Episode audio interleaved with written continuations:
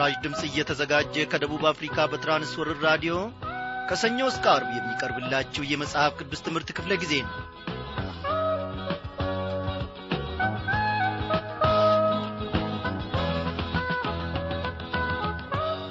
ሰላም ጤና ይስጥልኝ በጌታ የተወደዳችሁ ክብራን አድማጮች እንደምን አመሻችሁ? እግዚአብሔር አምላካችን ሁላችንንም በነበርንበት ስፍራ በሰላም ውስጥ ጠብቆን ዛሬ ደግሞ እንደገና በዚህ በአየር ሞገድ አማካኝነት እንድንገናኝ ፈቃድ ሆኗል። ባለፈው ክፍለ ጊዜ ያስተማረንና የተናገረን ልዑል እግዚአብሔር ዛሬም ደግሞ በተለየ መልኩ በጌታ መንፈስ ቅዱስ አስተማሪነት ይናገረናል ያስተምረናል። በዛሬው ምሽት ክፍለ ጊዜ ጥናታችን የምንመለከተው የኦሪት ዘጻት ምዕራፍ ሰባትን ትምህርት ይሆናል ማለት ነው። እንደ ወትሮ ሁሉ ዝማሬ ያለን እንጋብዛቸዋለን ግርሃን ገብቶኝ ከነበረው እፎ ያንኩኝ በቃ ሲለው ሰላም ፍቅር ቸርነት ቤቴ ገቡ አንድነት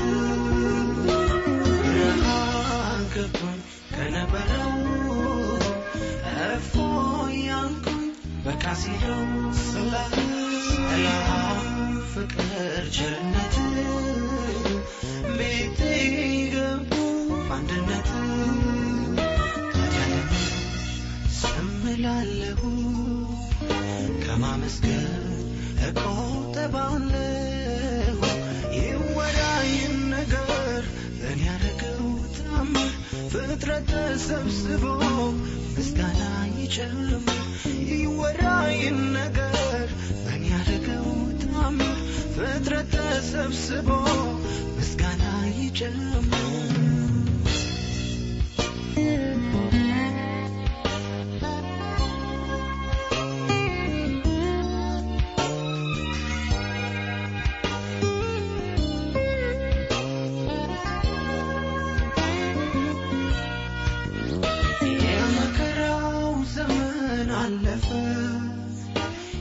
ያለቀሰው ሁሉ አረፈ። በሐዘን በሮሮ የታማ ዛሬ ለማመስገን እንደሱ ማነው የመከራው ዘመን አለፈ። ያለቀሰው ሁሉ አረፈ። ሐዘን በሮሮ የታማ ዛሬ ለማመስገን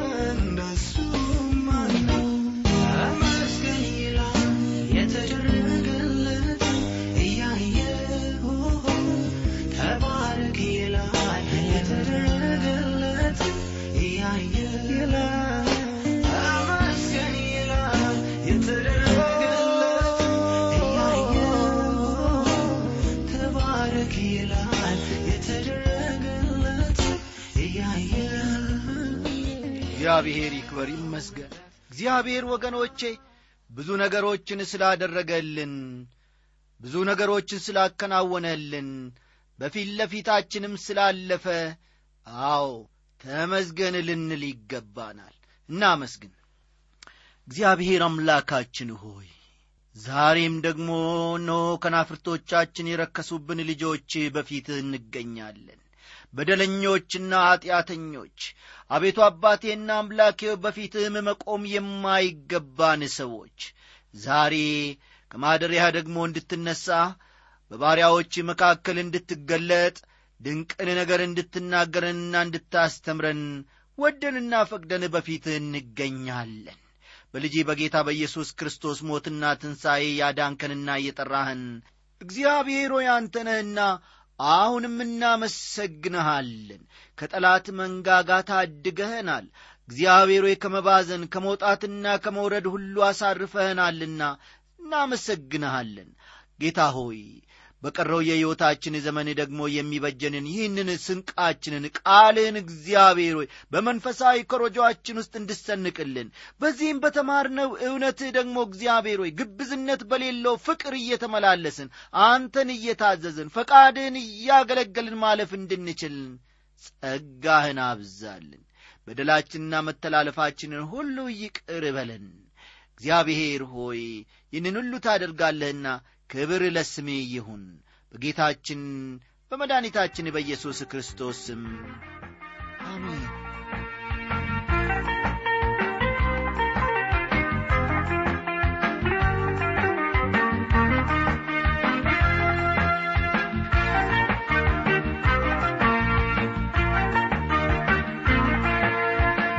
ባለፈው ምሽት ክፍለ ጊዜ ጥናታችን ከምዕራፍ ስድስት ጌታ መንፈስ ቅዱስ ግሩም የሆነ ቃልን እንዳስተማረን ለሕይወታችንም የሚረባንን ቃል እንደ ሰጠን በእውነት ተመልክተን ነበረ።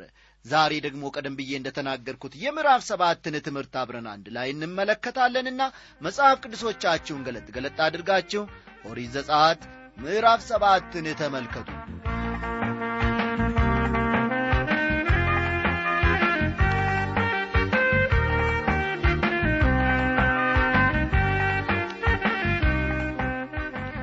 የዚህ ምዕራፍ አብይ መልእክት አድርገን አንድ ላይ በዚህች ምሽት የምንመለከተው እግዚአብሔር ሙሴን ወደ ፈርዖን እንዲሄድና የእስራኤልን ልጆች ይለቅ ዘንድ እንዲነግረው ስለ ማበረታታቱ የሙሴ በትር ወደ እባብነት ስለ መለወጠዋ የግብፅ አስማተኞችም እንደዚሁ እንዳደረጉና የፈርዖንም ልብ ስለ መደንደኑ እንዲሁም እግዚአብሔር ውሃውን ወደ ደም የሚለውጠውን የመጀመሪያውን መክሰፍት ስለ መላኩ አንድ ላይ እናያለን ተራ በተራ። በእስራኤል አምላክ በእግዚአብሔርና በግብፃውያን አማልክት መካከል የሚካሄደው ጦርነት ገና አልተጀመረም። ነገር ግን ወደዚያው እየተቃረብን ነው። እግዚአብሔር የእስራኤልን ልጆች ሙሴንና አሮንን እንዲሁም ራሱን ፈርዖንን ለጦርነቱ እያዘጋጃቸው ነው። ሙሴ በፈርዖን ፊት ይቆማል ነገር ግን የሚናገረው አሮን ነው። ሙሴ አፈ ኮልታፋ ወይም መናገር የማልችል ዲዳ ሆኖ ነውን? የሚል ጥያቄ እዚህ ላይ ሊነሳ ይችላል። በእኔ አመለካከት ወገኖቼ የሙሴ ችግር ስነ ልቦናዊ ነው። አርባ ዓመታትን በምድረ በዳ ካሳለፈ በኋላ ሥልጠናን ካገኘ በኋላ ኮሌጅ ገብቶ አዎ መንፈሳዊ ኮሌጅ ገብቶ እግዚአብሔርን በዚያ ምድረ በዳ ካሰለጠነውና ካስተማረው በኋላ ምን ያህል ደካማና ፈሪ እንደሆነ እዚህ ላይ እንመለከታለን። እግዚአብሔር ግን ለሙሴ አንድ ነገር ግልጽ አድርጎለታል ወገኖቼ።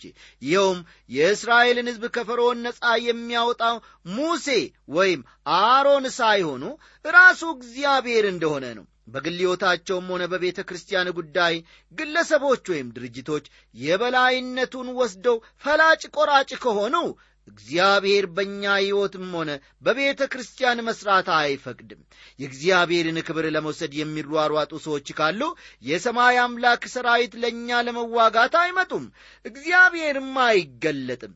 እግዚአብሔር የማንንም ሥጋ ለባሽ እርዳታ ሳይፈልግ በራሱ ጥበብና ኃይል ሕዝቡን ታድጎ ክብሩን ለራሱ ብቻ ሊወስድ ነው የሚፈልገው። ስለዚህ ጉዳይ ጌታ እግዚአብሔር በጳውሎስ በኩል ሲናገር እንዲህ ብሎ ነበረ በእኔ ማለት በሥጋዬ በጎ ነገር እንዳይኖር አውቃለሁና ፈቃድ አለኝና መልካሙን ግን ማድረግ የለኝም ይላል። ሮሜ ምዕራፍ ሰባት ቁጥር አሥራ ስምንትን መመልከት ይቻላል። ብዙዎቹ ሰዎች ይህን አባባል መቀበል ያዳግታቸዋል። እንዴት ከሰው መልካም ነገር አይገኝም? በማለት ሰዎች ያደረጓቸውን ነገሮች ሁሉ በተለይ በአስቸኳይ ጊዜ ያደረጉትን መልካም ነገር ይቆጥራሉ። እግዚአብሔር ግን ሊሠራ ላሰበው ነገር የሰዎችን እርዳታ አይፈልግም ወገኖቼ። በመቀጠል ደግሞ ከቁጥር አንድ የሙሴ ተልኮ መታደስን እንመለከታለን። እግዚአብሔርም ሙሴን አለው እይ እኔ ለፈርዖን አምላክ አድርጌሃለሁ ወንድምህም አሮን ነቢይ ይሆንልሃል ይለዋል። ይህ ስለ ነቢይ ትክክለኛና የጠራ ትርጉም ነው። ሙሴ የፈርዖን አምላክ ሆኖ ነበረ። ተመልከቱ እዚህ ላይ። ሙሴ የፈርዖን አምላክ ሆኖ ነበር አሮንም የሙሴ አፍ ወይም ስለ ሙሴ ሆኖ የሚናገር ሰው ነበረ። አሮን ነቢይ ሆነለት። ነቢይ ከእግዚአብሔር መልእክትን ተቀብሎ ለሕዝቡ የሚናገር የእግዚአብሔር መልእክተኛ ነው። ነቢይ የካህን ተቃራኒ ነው። ልብ በሉ። ነቢይ የካህን ተቃራኒ ነው። ነቢይ ከእግዚአብሔር መልእክት ተቀብሎ ወደ ሕዝቡ የሚያመጣ ሲሆን ልብ በሉ። ነቢይ ከእግዚአብሔር መልእክት ተቀብሎ ወደ ሕዝቡ የሚያመጣ ሲሆን ካህን ግን ሕዝቡን ወክሎ ወደ እግዚአብሔር የሚቀርብ ሰው ነው። ካህን ሕዝቡን ወክሎ ወደ እግዚአብሔር የሚቀርብ ሰው ነው ማለት ነው። ነቢይ እግዚአብሔርን የሚወክል ነው። አሮን በሕዝቡ ፊት ሙሴን የሚወክል ሲሆን ሙሴ ደግሞ በሕዝቡና በፈርዖን ፊት እግዚአብሔርን የሚወክል ነበረ። ቁጥር ሁለትና ሦስትን የተመልከቱ ያዘዝኩህን ነገር ሁሉ አንተ ትነግረዋለ ወንድምህም አሮን የእስራኤልን ልጆች ከአገሩ ይለቅ ዘንድ ከፈርዖን ጋር ይናገራል። እኔም የፈርዖንን ልብ አጸናለሁ በግብፅ ምድርም ድንቄንና ተአምራቴን አበዛለሁ ይላል። የፈርዖንን ልብ ማጽናት ማለት ምን ማለት ነው የሚልን ጥያቄ ታቀርቡ ይሆናል። እግዚአብሔር የፈርዖንን ልብ አጽንቶት ነበርን ለሚለው ጥያቄ መልሱ አዎ ነገር ግን በሚከተለው ሁኔታ የሚል ይሆናል። ፈርዖን የእግዚአብሔርን ቃል የሚሰማ ሙሴ ለተናገረው የሚታዘዝ ሆኖ ነገር ግን እንዳይታዘዝ እግዚአብሔር ልቡን ያደነደነበት ሳይሆን በልቡ ያመቀውን አለመታዘዝ ሁሉ ጨምቆ እስኪያወጣ ድረስ ያስገደደው መሆኑን የሚገልጽ ምሳሌያዊ አነጋገር ነው። እግዚአብሔር ፈርዖን በልቡ ሊያደርግ ያሰበውን ሁሉ እንዲያደርግ አስገድዶታል። ፈርዖን በእርግጥ ለማለት የሚፈልጉትን እንደማይናገሩት እንደ ዛሬው የፖለቲካ ሰዎች ይመስላል። የሚያሳስባቸው ዋና ነገር እያለ ስለ ሌላ ነገር ይናገራሉ ፖለቲከኞች። ፈርዖን የእስራኤልን ልጆች ይለቅ ዘንድ ፈቃደኛ አልነበረም። በሌላ በኩል ደግሞ እንደሚያስብላቸው መሪ ራሱን ለማቅረብ ይፈልጋል። እያንዳንዱ ሰው ፈርዖን ለጋስ ሰው እንደሆነ እንዲያስብ ይፈልጋል። በእስራኤል ሕዝብ ጉዳይ ግን ጨካኝ ሰው ነው። እግዚአብሔር ግን ፈርዖንን ወደ ፍርድ አምጥቶ ጥፋቱን እንዲቀበል ያደርገዋል።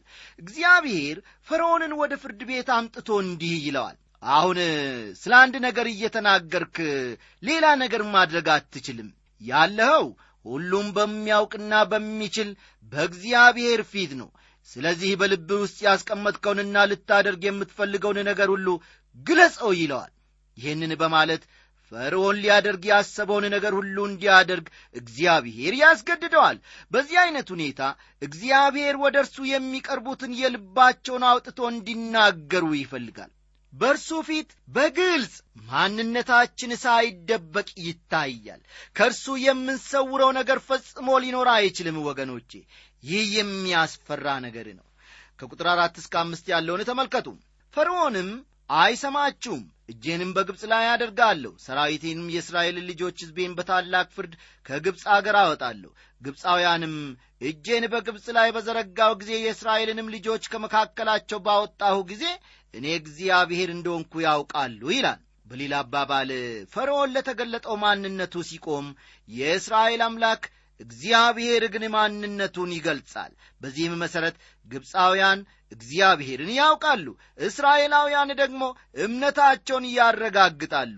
ሙሴና አሮንም እውነተኞች መሆናቸው ይታወቃል።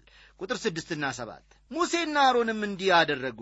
እግዚአብሔር እንዳዘዛቸው አደረጉ። ፈርዖንንም በተናገሩት ጊዜ ሙሴ የሰማንያ ዓመት ሰው ነበረ አሮንም የሰማንያ ሦስት ዓመት ሰው ነበረ ይላል። አሮን ከሙሴ በሦስት ዓመት ይበልጣል። እግዚአብሔርም ሙሴንና አሮንን እንዲህ ሲል ተናገራቸው። ፈርዖን ታምራትን አሳዩኝ ሲላችሁ አሮንን በትርህን ወስደ እባብ እንድትሆን በፈርዖን ፊት ጣላት በለው ይላል።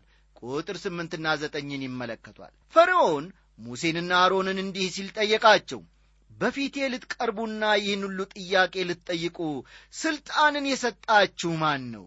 እስቲ አሁን ሥልጣናችሁን አሳዩኝ ይላቸዋል።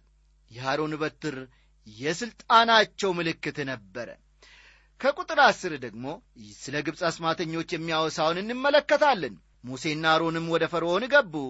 እግዚአብሔርም እንዳዘዛቸው እንዲህ አደረጉ አሮንም በትሩን በፈርዖንና በባሪያዎቹ ፊት ጣለ እባብም ሆነች ይላል። ስለ መክሰፍቶቹ ወደፊት እንደምናጠናው የግብፃውያን አማልክት አራዊቶች አይዋፍት ወይም ነፍሳት እንደሆኑ እንረዳለን። ጳውሎስ በሮሜ መልእክቱ ስለዚሁ ነገር እንደሚከተለው ተናግሮ ነበረ ጥበበኞች ነን ሲሉ ደንቆሮ ሆኑ። የማይጠፋውንም የእግዚአብሔርን ክብር በሚጠፋ ሰውና በወፎች አራት እግር ባላቸውም በሚንቀሳቀሱትም መልክ መስለው ለወጡ ይላል። ሮሜ ምዕራፍ አንድ ቁጥር 22ና 3ን ተመልከቱ ግብፃውያን ለማንኛውም ነገር ምሳሌያዊ አገላለጽ አላቸው። ተጨባጭ ያልሆነውን ሐሳብ ተጨባጭ በሆነ ምስል ይገልጹታል። ለእያንዳንዱ የሕይወት ገጽታና ተግባር መለኮታዊ ትርጉም ይሰጡታል። ከዚህ የተነሳ የአንድ አምላክ አምልኮን ወደ ብዙ አማልክት አምልኮ ይቀይረውታል። አንድ ታላቅ አምላክ እንዳለ ያምናሉ። ሆኖም ይህ አምላክ ራሱን እንደሚያባዛና በራሱ ነዋሪ እንደሆነ እንዲሁም ሁሉን ቻይና ዘላለማዊ እንደሆነ ይናገራሉ። ከዚህም ሌላ ይህ ታላቅ የሆነ አምላክ በጥቃቅኑ የሰዎች ጉዳይ ለመግባት ስለማይፈልግ የዓለምን አስተዳደር ለሌሎች አነስተኛ ማልክቶች ለአጋንንቶች ለመልካምና መጥፎ መናፍስት ሰጥቷል ብሎ ያምናሉ ልክ ይህንን የሚመስል ሁኔታ ነበር ጳውሎስን በአቴንስ ያጋጠመው ለማይታወቅ አምላክ ተብሎ የተጻፈበትን ጣዖት አገኘ። የሐዋርያት ሥራ ምዕራፍ 17 ቁጥር 23ን ተመልከቱ።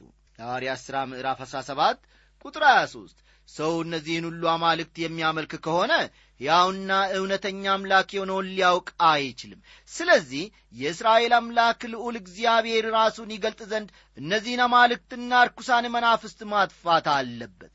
ቁጥር 11 ፈርዖንም ጠቢባንንና መተተኞችን ጠራ የግብፅም ጠንቋዮች በአስማታቸው እንዲሁ ደግሞ አደረጉ ይላል። የግብፅ አስማተኞች አሮን በበትሩ የሚያደርገውን ታምራት እነርሱም ያደርጉ ነበረ ምናልባት ያስመስሉ ነበር ማለቱ ይሻላል።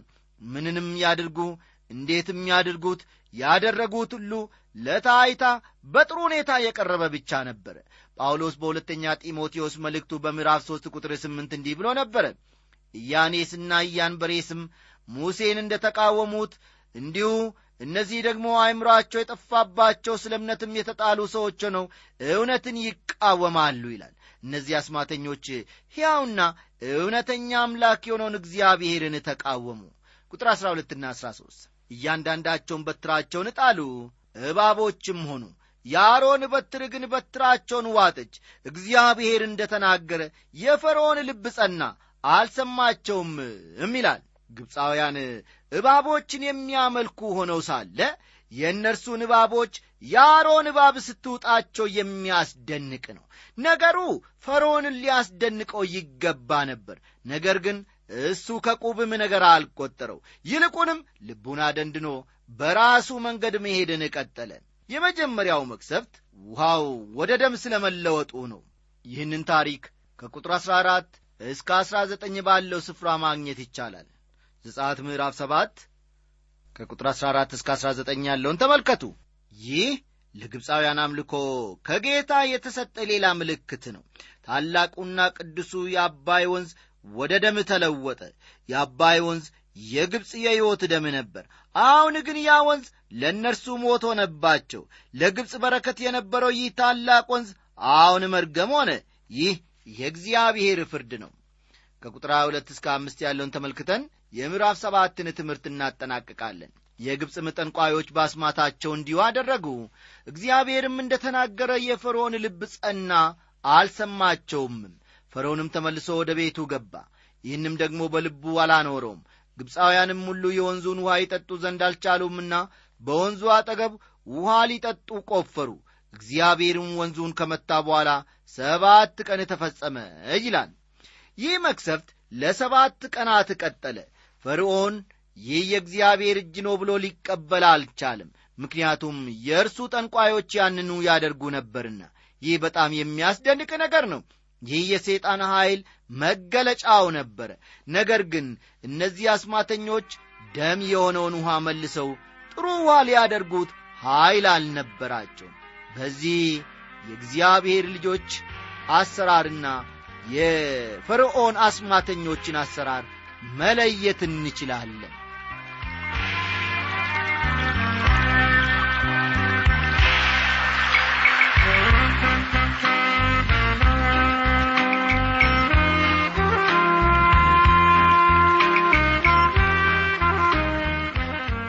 ወዳጆቼ በመቀጠል ደግሞ የምዕራፍ ስምንትን ትምህርት ጌታ በረዳን መጠን አንድ ላይ እንመለከታለን። ግብፅ እንደገና በሌላ መክሰፍት ስለ መመታቷ ምድሪቱ በጓጉንቸሮች ስለ መሞላቷ የፈርዖን ልብ ግን አሁንም እንደ ደነደነ ስለ መሆኑና ግብፅ እንደገና በሌላ መክሰፍት ተመታች የሚለውን ቅማል እንዴት እንደ ወረሳቸው በዚህም እግዚአብሔር የፈርዖንን ትዕቢት ስለ ማዋረዱ እንደ ገናም በዝንቦች መንጋ ስለ መወረራቸውና ሙሴም ከእግዚአብሔር ጋር ያለው ንብረት ለአማላጅነት ስለ መጠቀሙ የሚያወሳውን ክፍል አንድ ላይ እንመለከታለን መክሰፍቶቹ በግብፅ ምድር ላይ ቀጥለዋል እግዚአብሔር በጣዖት አምልኮ ውስጥ የተዘፈቀውን ሕዝብ እያጠቃ ነው። ሁለተኛው መክሰፍት ጓጉንቸር መሆኑን እንመለከታለን። ጓጉንቸሮች ሄካ የተባለችውን የጓጉንቸር ጭንቅላት ያላትን አማልክት ይወክላሉ። ይህም በአባይ ወንዝ አምላክና በጓጉንቸሮች አምላክ መካከል ያለውን ዝምድና ያሳያል። ሄካ የተባለችው አምላክ የአማልክቶች ሁሉ እናት እንደሆነች ይነገርላታል። እንደዚሁም የመዋለድና የመባዛት አምላክ ነች ይላሉ። ዘጸአት ምዕራፍ ስምንት ከቁጥር አንድ እስከ አምስት ያለውን ተመልከቱ። ጓጉንቸሮቹ በሁሉ ስፍራ ተበትነው ነበረ። በግብፃውያን መኝታ ቤት በማድ ቤታቸው በየቤታቸው ክፍሎች ሁሉ በቡሃቃቸውና በየምግብ ማብሰያ ዕቃዎቻቸው ሁሉ ውስጥ ገብተው ነበረ ሕዝቡም ሁሉ የሚረማመዱትና የሚቀመጡት በጓጉንቸሮቹ ላይ ነበረ። ሁኔታው በጣም አስቸጋሪ ነበር። አንድና ሁለት ጓጉንቸሮች ቢሆኑ ኖሮ ብዙም ችግር ባልፈጠሩ ነበረ ነገር ግን እጅግ በጣም ብዙ ከመሆናቸው እየተነሳ ሕዝቡን በችግር ላይ ጣሉት። ነገር ግን ሕዝቡ ያመልካቸው ስለ ነበር እንደ ቅዱሳንም ስለሚመለከታቸው አይገድላቸውም ነበረ። ከቁጥር ስድስት እስከ ሰባት ያለውን ተመልከቱ በዚህ ክፍል ግብፃውያን አስማተኞችን በአስማታቸው ብዙ ጓጉንቸሮች እንዲመጡ በማድረግ መክሰፍቱን ደግመው አሳዩ። ይህም የሰይጣንን ኀይል ይገልጻል። ከቁጥር ስምንት እስከ አስራ አንድ ያለውን ደግሞ ተመልከቱ። አስማተኞቹ ጓጉንቸሮቹ እንዲከሰቱ ቢያደርጉም ሊያጠፋቸው ግን አልቻሉም። ይህ የሚያስገርም ነገር ነው። ፈርዖን በዚህ መክሰፍት በጣም ተስፋ ስለ ቈረጠ ማንኛውንም ቃል ኪዳን ለመግባት ተዘጋጅቶ ነበር። እግዚአብሔር ይህንን ንጉሥ እርሱ ማን እንደሆነ ሊያሳየው እያስገደደው ነው። ኦሪት ዘጸአት ምዕራፍ ስምንት ከቁጥር 12 እስከ 18 ያለውን ተመልከቱ። ይህ አንቀጽ የፈርዖን ልብ እንዴት እንደደነደነ ጠቅለል ባለ ሁኔታ ይገልጽልናል። የገዛ ልቡን እንዳደነደነ ተነግሮናል። ፈርዖን የእግዚአብሔር ድርሻ ፈርዖን በልቡ ውስጥ የያዘውን እንዲያወጣው ማድረግ ነው ሦስተኛው መክሰፍት ደግሞ ቅማል ነው። ይህንን ከቁጥር 16 እስከ 19 ባለው ስፍራ እናገኛለን። እስከዚህ ጊዜ ድረስ የግብፅ አስማተኞች በእግዚአብሔር እጅ የተደረገውን እያንዳንዱን ተአምር መልሰው ማድረግ ችለው ነበረ። በሆነ ምክንያት ግን ይሄኛውን መክሰፍት መልሶ ለማድረግ አልቻሉም። የትኛውን? ሦስተኛውንና የቅማልን መክሰፍት ከዚህም የተነሳ በመክሰፍቱ ውስጥ የእግዚአብሔር ጣት እንዳለበት ለማረጋገጥ ችለዋል። እግዚአብሔር ግብፃውያንን እርሱ ብቻ አምላክ እንደሆነ ቀስ በቀስ እያሳመናቸው መጣ። በግብፃውያን ሕይወትና የዕለት ተዕለት ኑሮ ውስጥ የብዙ አማልክት አምልኮ በከፍተኛ ድርሻ ነበረው። የቅማሉ መክሰፍት በሆነበት ጊዜ ቅማሎቹ እንደሚንቀሳቀስ አሸዋ ይመስሉ እንደነበር የሚገምቱ ሰዎች አሉ። በግብፅ ምድር ሁሉ የነበረው አቧራ ወደ ቅማልነት ተቀየረ ማለት ይቻላል። የቅማሉን መክሰፍት የግብፅ አስማተኞች ደግሞ ሊያደርጉት ወይም ሊሰሩት አልቻሉም። እግዚአብሔር ፍርዱን በግብፅ ምድር ውስጥ የሚኖረውን ሕይወት ያለውን ነገር ሁሉ በማጥፋት ከፍ አደረገው። አራተኛው መክሰፍት ደግሞ ዝንብ ነው። ይህንን ከቁጥር 20 እስከ 23 ያለውን መመልከት ይቻላል። እስከዚህ ጊዜ ድረስ መክሰፍቶቹ ግብፃውያንም ሆኑ እስራኤላውያን የሚኖሩበትን ቦታዎች ሁሉ የሚሸፍኑ ነበሩ። ብዙ ሰዎች ለፈርዖን የተከሰቱት መክሰፍቶች እስራኤላውያን የሚኖሩበትን ቦታዎች ሁሉ መሸፈኑን በመጥቀስ የተፈጥሮ ሁኔታ ነው በማለት ለፈርዖን ሳይነግሩት አይቀሩም። ከዚህ ጊዜ በኋላ ግን መክሰፍቶቹ በግብፅ ምድር ላይ ብቻ እንጂ እስራኤላውያን የሚኖሩበትን ቦታ አለመንካቱን ይረዳሉ አራተኛው ፍርድ የዝንቦች መክሰፍት ነው። እነዚህ ዝንቦች በግብፅ የመቃብር ስፍራዎች የሚገኙ በራሪ ነፍሳቶችን ይመስላሉ። የዚህ መክሰፍት ኃይለኝነት ፈርዖን ከሙሴ ጋር እንዲደራደርና ፈቃደኛ እንዲሆን የሚያስገድደው ዐይነት ነበር። ዝንቦቹ ምድሪቱን በወረሩ ጊዜ ፈርዖን ያቀረበውን ሐሳብ ከቁጥር 24 እስከ 27 ባለው ስፍራ መመልከት ይቻላል። በግብፃውያን እምነት እነዚህ በራሪ ነፍሳቶች ስለ ዘላለማዊ ሕይወት የሚናገሩ ናቸው። ነገር ግን እነዚህ በሕዝቡ ዘንድ በጣም ቅዱሳን የሆኑት ነገሮች ለሕዝቡ እርግማንና ለምድሪቱ መክሰፍት ሆኑ። ፈርዖን ነገሩን ለማላላትና ከሙሴ ጋር ለመደራደር ፈለገ። ሙሴና አሮን የጠየቁት የእስራኤል ልጆች የሦስት ቀን መንገድ ወደ ምድረ በዳ እንዲሄዱና ለእግዚአብሔር መሥዋዕትን እንዲያቀርቡ ነው። ፈርዖን ግን እንዲህ አለ ጥሩ መሥዋዕት ማቅረብ ትችላላችሁ። ነገር ግን የምትኖሩት በግብፅ ውስጥ ነው። ይህ ብዙ ክርስቲያኖች የሚሳሳቱበት ዐይነት መመቻመች ወይም ማግባቢያ ነው። ይህ ዐይነቱ ድርድር ሁልጊዜ ሰይጣናዊ ነው። በሌላ አባባል እንደዚህ ዐይነቱ አካሄድ ከዓለም ሳንለይ ክርስቲያን መሆን እንችላለን የሚለውን አባባል ይመስላል። ሁሉን ነገር እያግበሰበሳችሁ ክርስቲያን ለመሆን ብትሞክሮ ሕይወታችሁን አይለውጠውም ወገኖቼ። ሕይወታችሁ ካልተለወጠ ደግሞ ክርስቲያን አይደላችሁም።